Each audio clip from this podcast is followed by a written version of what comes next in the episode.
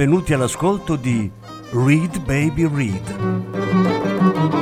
un programma di reading letterario radiofonico a cura di Franco Ventimiglia e Claudio Desser. Voce Franco Ventimiglia. Regia Claudio Desser.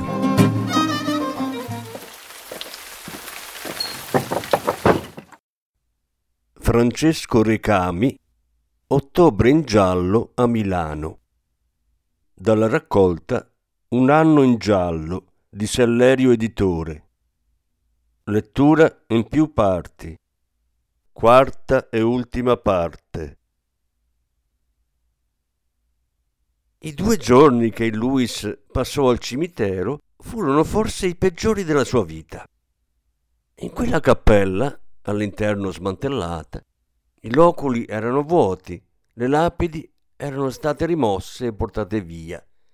De Angelis ebbe un assaggio di quello che sarebbe stato il suo imminente avvenire. Daniel passò a trovarlo due volte in tutto, portandogli qualcosa da mangiare. Di notte il vecchio usciva dalla cappella per espletare i suoi bisogni fisiologici in mezzo alle tombe e agli alberelli. Si aggirava come un fantasma per i vialetti avvolto in una coperta militare. Meditava sul suo destino e ne ricavava responsi negativi. Ecco dove sono finito. Questo è il mio posto, dove penso di poter andare altrimenti. Quella sistemazione riusciva a simboleggiare la sua situazione anagrafica e il suo futuro. Però il terzo giorno il guardiano disse a Daniel che il vecchio se ne doveva andar via Qualche visitatore del cimitero aveva segnalato strani rumori e strane presenze, per non parlare degli escrementi. E se arrivava Don Seggetti erano problemi seri per tutti. Quindi, come metafora della sua anima squassata e delle decisioni finali, adesso il Luis era recluso in quel sottoscala, nel quale avvertiva vibrazioni di autotreni e autosnodati che facevano tremare il sottosuolo. Daniel portò allo zio due tramezzini al tonno, secchi e induriti, e una bottiglietta di acqua minerale. Chiese altri soldi a Louis, sostenendo che stava affrontando un sacco di spese, oltre a quelle per il vitto. Bisognava tacitare le persone che avevano messo a disposizione i locali e inoltre c'era da esercitare la sorveglianza tenere qualcuno a fare il palo, a segnalare la presenza della polizia o di persone non gradite. Senza contare l'eliminazione dei bisogni che andava fatta in un luogo sicuro per non destare sospetti. De Angelis consegnò al nipote altri 300 euro. Quello non parve molto soddisfatto. Vabbè, gliene avrebbe chiesti altri il giorno dopo. Daniel se ne andò in fretta anche lui aveva dei debiti importanti, sia con la società nel suo insieme, che con alcune persone che lo cercavano dappertutto. E Louis, prostrato, si lasciò andare sul pavimento. Non ce la faceva più. Erano cinque giorni che non dormiva, alla sua età. Gli sembrava che tutto fosse inutile e che per lui non ci fosse scampo. Lo avrebbero trovato morto in quel sottoscala. Chissà dopo quanto tempo sentì un rumore vicino a sé, uno scricchiolio. Vide uno scarafaggio di medie dimensioni che lo fissava nella semioscurità. Se ne stava fermo immobile, non pareva particolarmente impaurito.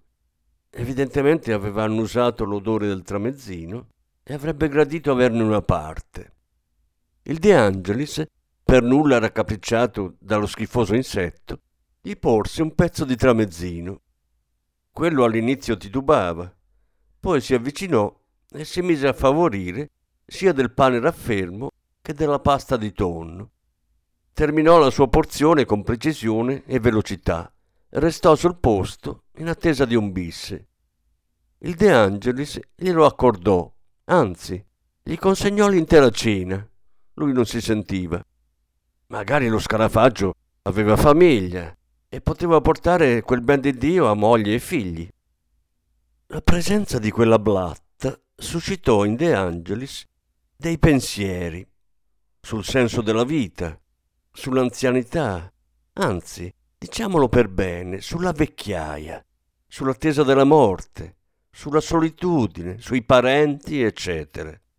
Per esempio, sentiva di assomigliare molto a quello scarafaggio che viveva nell'oscurità, nascondendosi perennemente per paura che qualcuno lo schiacciasse sotto un tacco. Cominciò a parlargli, mentre quello mangiava di gusto, e non aveva nessuna intenzione di dividere i tramezzini con altri cospecifici. Probabilmente la famiglia non ce l'aveva, come il De Angelis. Eh, caro mio, diceva il vecchio, la scemata l'ho fatta io. Non è che posso dare la colpa a qualcun altro. Sì, ci mettono paura. Però un uomo che non capisce quando ha fatto una cazzata, che uomo è? Sono come te? Devo vivere di notte nascondendomi? Ma che cosa sto facendo? Mi sono messo nei guai da solo e me ne assumo la responsabilità. Cosa scappo a fare? Dove penso di andare? Nelle fogne di Milano? Siamo tutti come dei poveri bulldog, che la gente ci si accanisce sopra. Ma cosa gli hanno fatto di male? Raccontò allo scarafaggio come erano andate le cose. Era colpa sua se gli anziani sono presi d'assedio. Come faceva a saperlo che quello era un commissario vero? L'animale ascoltava con attenzione pur non interrompendo il banchetto. Così il Luis prese una decisione. Per quanto tempo ancora avrebbe potuto restare alla macchia? E a che scopo? Racconterò le cose come sono andate. Lui era una persona per bene, uno che aveva lavorato tutta la vita onestamente e che non aveva mai rubato mille lire a nessuno. Ma una cosa non l'aveva mai abbandonata, la dignità. Dignità, dignità e fermezza. Cos'altro può restare a un vecchio balengo come me? Paura, rancore e dispetto? Ma allora Milano non mi ha insegnato niente? Ho la fortuna che ancora non sono partito di cervello. E allora dignità. Così Dopo tutte quelle riflessioni, De Angelis decise che si sarebbe costituito. In fondo, che gli potevano fare? Avevo 84 anni. In galera non ce l'avrebbero chiuso. Sarebbe finito agli arresti domiciliari. Anche se l'avessero messo in galera, che differenza poteva fare? Tanto ormai devo solo prepararmi alla morte. È meglio farlo con dignità.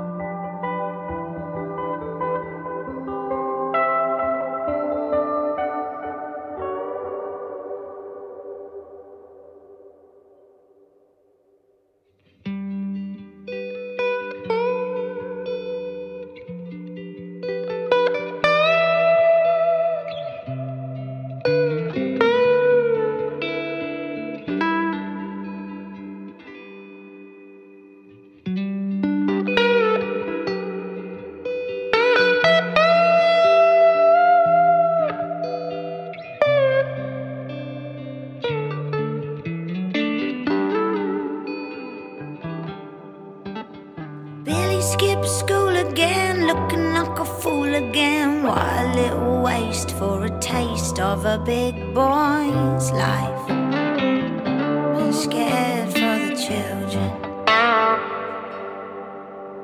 Computer screens and magazines, manufactured hopes and dreams, playing in a concrete box cause mother's got her shows to watch. I'm scared for the children.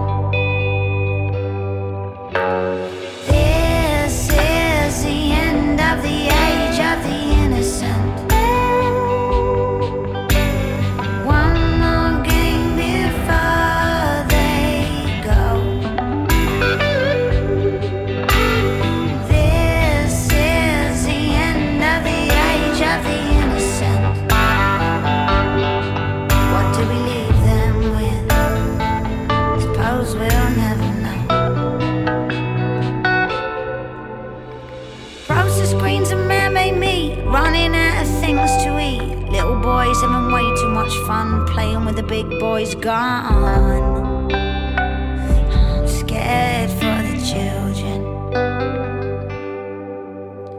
And on the day the last bird dies, there won't be a drop from the big square eyes. An old man with his eyes like glass kisses the last blade of grass. Yeah, I'm scared for the children.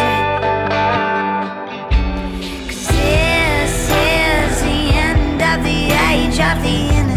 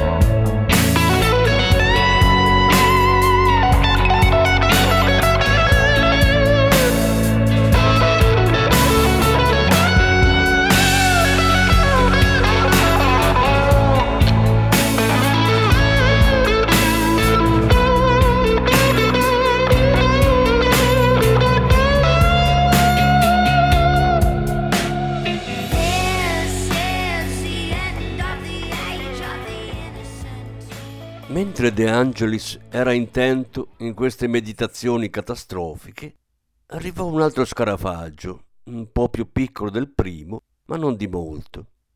Era la moglie. Così, nei pensieri del Luis, si inserì quello di Carmela. L'amore? Eh, con Carmela non poteva funzionare. Siamo troppo diversi. Prima di tutto c'è il gap generazionale e poi anche quello geografico. Lei è di Trapani. Ma chissà, magari in un'altra vita ci ritroveremo. E io non le dirò mai che nella vita passata ero il Luis, figuriamoci. Era venuto il momento di tornare a casa, soprattutto di farsi una bella doccia e la barba. Adesso sembrava un miserabile, un vecchietto senza dignità, un barbone, per l'appunto. Poi sarebbe andato in questura, portandosi dietro la chiave inglese del 28, l'arma del delitto. Uscì allo scoperto dal suo rifugio. Ma dove si trovava quel casolare? Mica tanto lontano. In un quarto d'ora il Luis era a Sesto, da dove prese un treno per Lambrate. Fuori c'era, anche quella sera, una strana luce gialla. Per questo decise che avrebbe indossato il suo vestito buono per andare a costituirsi. Una volta a casa dovette ravanare un bel po' nell'armadio prima di trovarlo. Odorava di naftalina. Preparò tutto sul letto: vestito, camicia, cravatta e cintura. Scartò la doccia e si concesse un bagno nella vasca. Ah, come si sentiva meglio. Si fece la barba con scrupolo. Aveva sempre sentito dire che la barba la sera non va fatta, eppure la rasatura fu perfetta. Si vestì. Di mangiare non ne aveva mica voglia, però si aprì una bottiglia di vino, di quello buono, che gli aveva regalato il Consonni, alla sua salute. Adesso rimaneva ancora qualcosa da fare. C'era da pensare alla sua BMW e a qualche altro dettaglio. Per esempio i soldi in contanti che gli erano rimasti. Li infilò in una busta, scrisse un biglietto. Cara Carmela, ti chiedo il favore di conservarmi questi soldi. Non credo che mi serviranno, ma non si sa mai. In ogni caso li voglio togliere dalle grinfie di quel porco di mio nipote. La macchina te la regalo. Se sarà possibile, faremo il passaggio di proprietà. Non so se tu di una macchina del genere te ne farai qualche cosa, ma la puoi sempre rivendere oppure andare a fare qualche gita la domenica. Consuma parecchio, questo te lo devo dire. A me basta che questo presente rappresenti per te un ricordo di me, che ti ho voluto tanto bene, anche se non corrisposto. Ma cosa vale oramai? Luigi.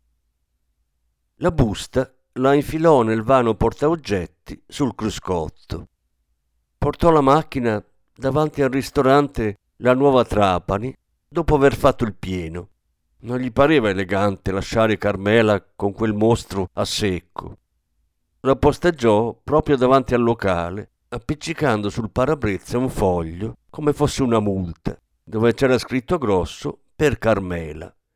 Le chiavi le buttò nella cassetta della posta del ristorante. Da qui prese il tram che lo avrebbe portato vicino alla questura. Davanti alla questura, De Angelis decise di prendersi un caffè e anche un cornetto, due ultime soddisfazioni. Ma a questo punto, cinque minuti in più o in meno, si trovò sotto mano un giornale da diversi giorni aveva vissuto su un altro pianeta. Cosa era successo a Milano? Aveva importanza? Sfogliò il quotidiano e vide la foto di un uomo che conosceva. Porca miseria! Era il commissario che lui aveva colpito.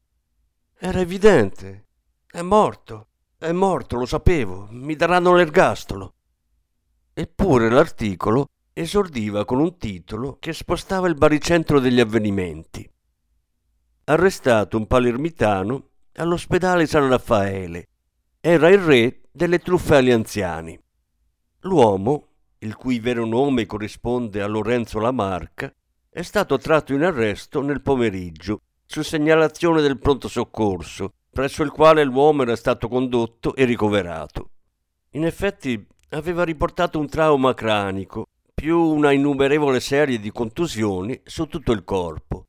Sembra che il Lamarca abbia subito un'aggressione e sia stato colpito con un grosso corpo contundente. In ogni caso, il personale medico aveva trovato addosso al soggetto, in stato confusionale, documenti vari, presumibilmente falsi, fra cui il tesserino di un commissariato di polizia. Gli agenti, immediatamente sul posto, hanno arrestato il Lamarca che rapidamente è stato riconosciuto come il truffatore professionista che così tanti anziani aveva colpito in regione. Con sé aveva una lista delle sue vittime passate e future. Alcune di queste corrispondevano a persone che avevano sporto denuncia. Il metodo della marca era piuttosto elaborato. Si faceva passare per un commissario di polizia a capo della squadra antitruffa contro gli anziani. Si presentava con il tesserino di un vero commissario di polizia, Vittorio Spotorno, sottratto non si sa come al proprietario. Avvicinava le persone di una certa età spiegando il suo ruolo, che era quello di fare prevenzione, li rassicurava, li convinceva che adesso loro erano in buone mani. E lo faceva con modi gentili, con un linguaggio forbito ed elegante.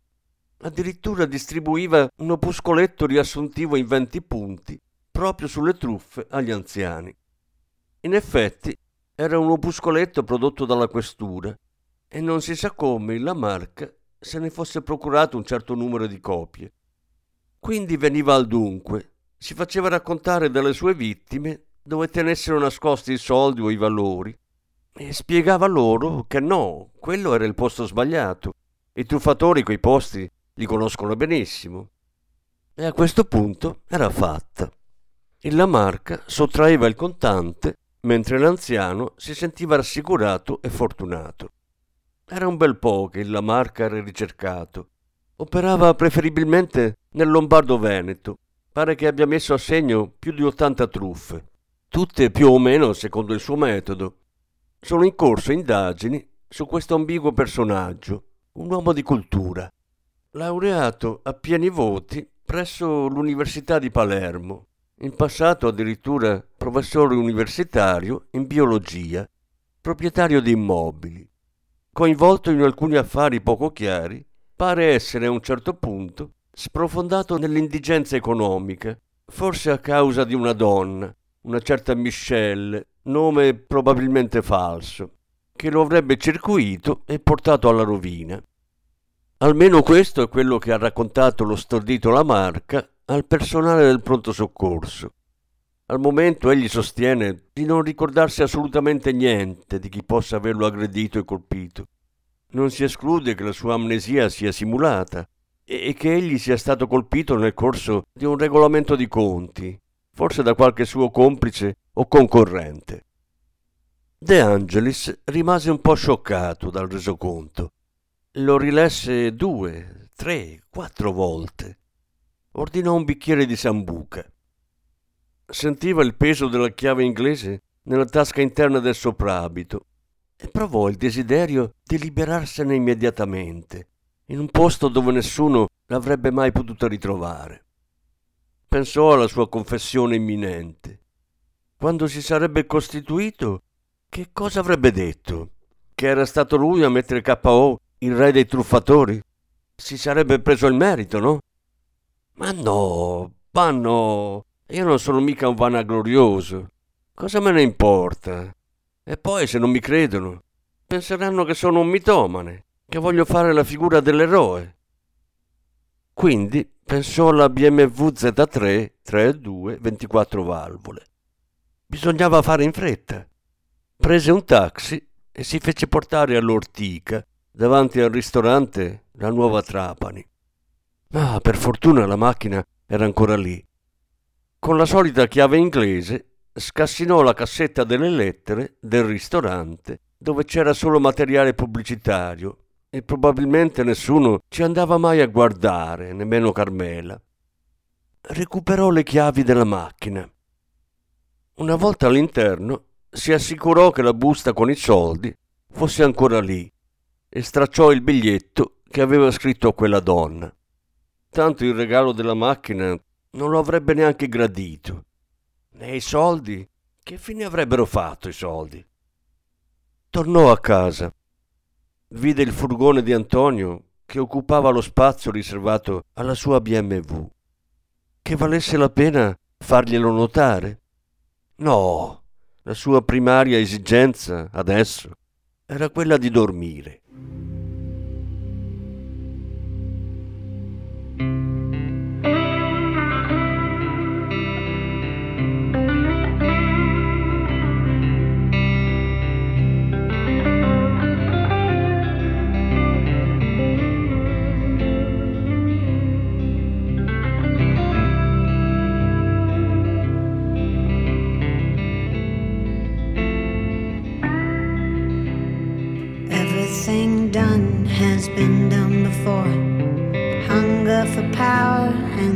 dressed for war. Spend my days standing in the pouring rain, but I know that I'm on my way.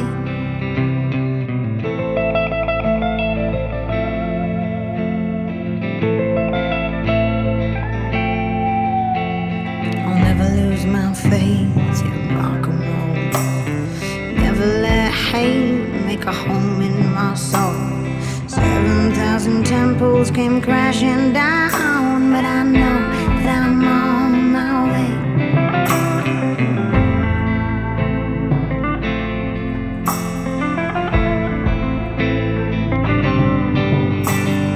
Who do I believe in? I believe in me. I worship at the shrine of the human body. Who do I pray to? I think I'll pray to you. My faith in good human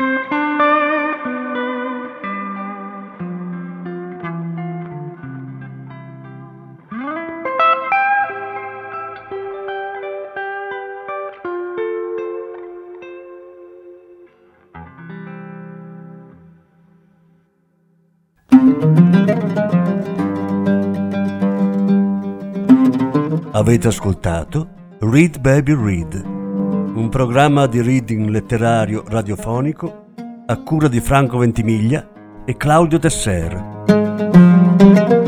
Grazie per l'ascolto, alla prossima settimana.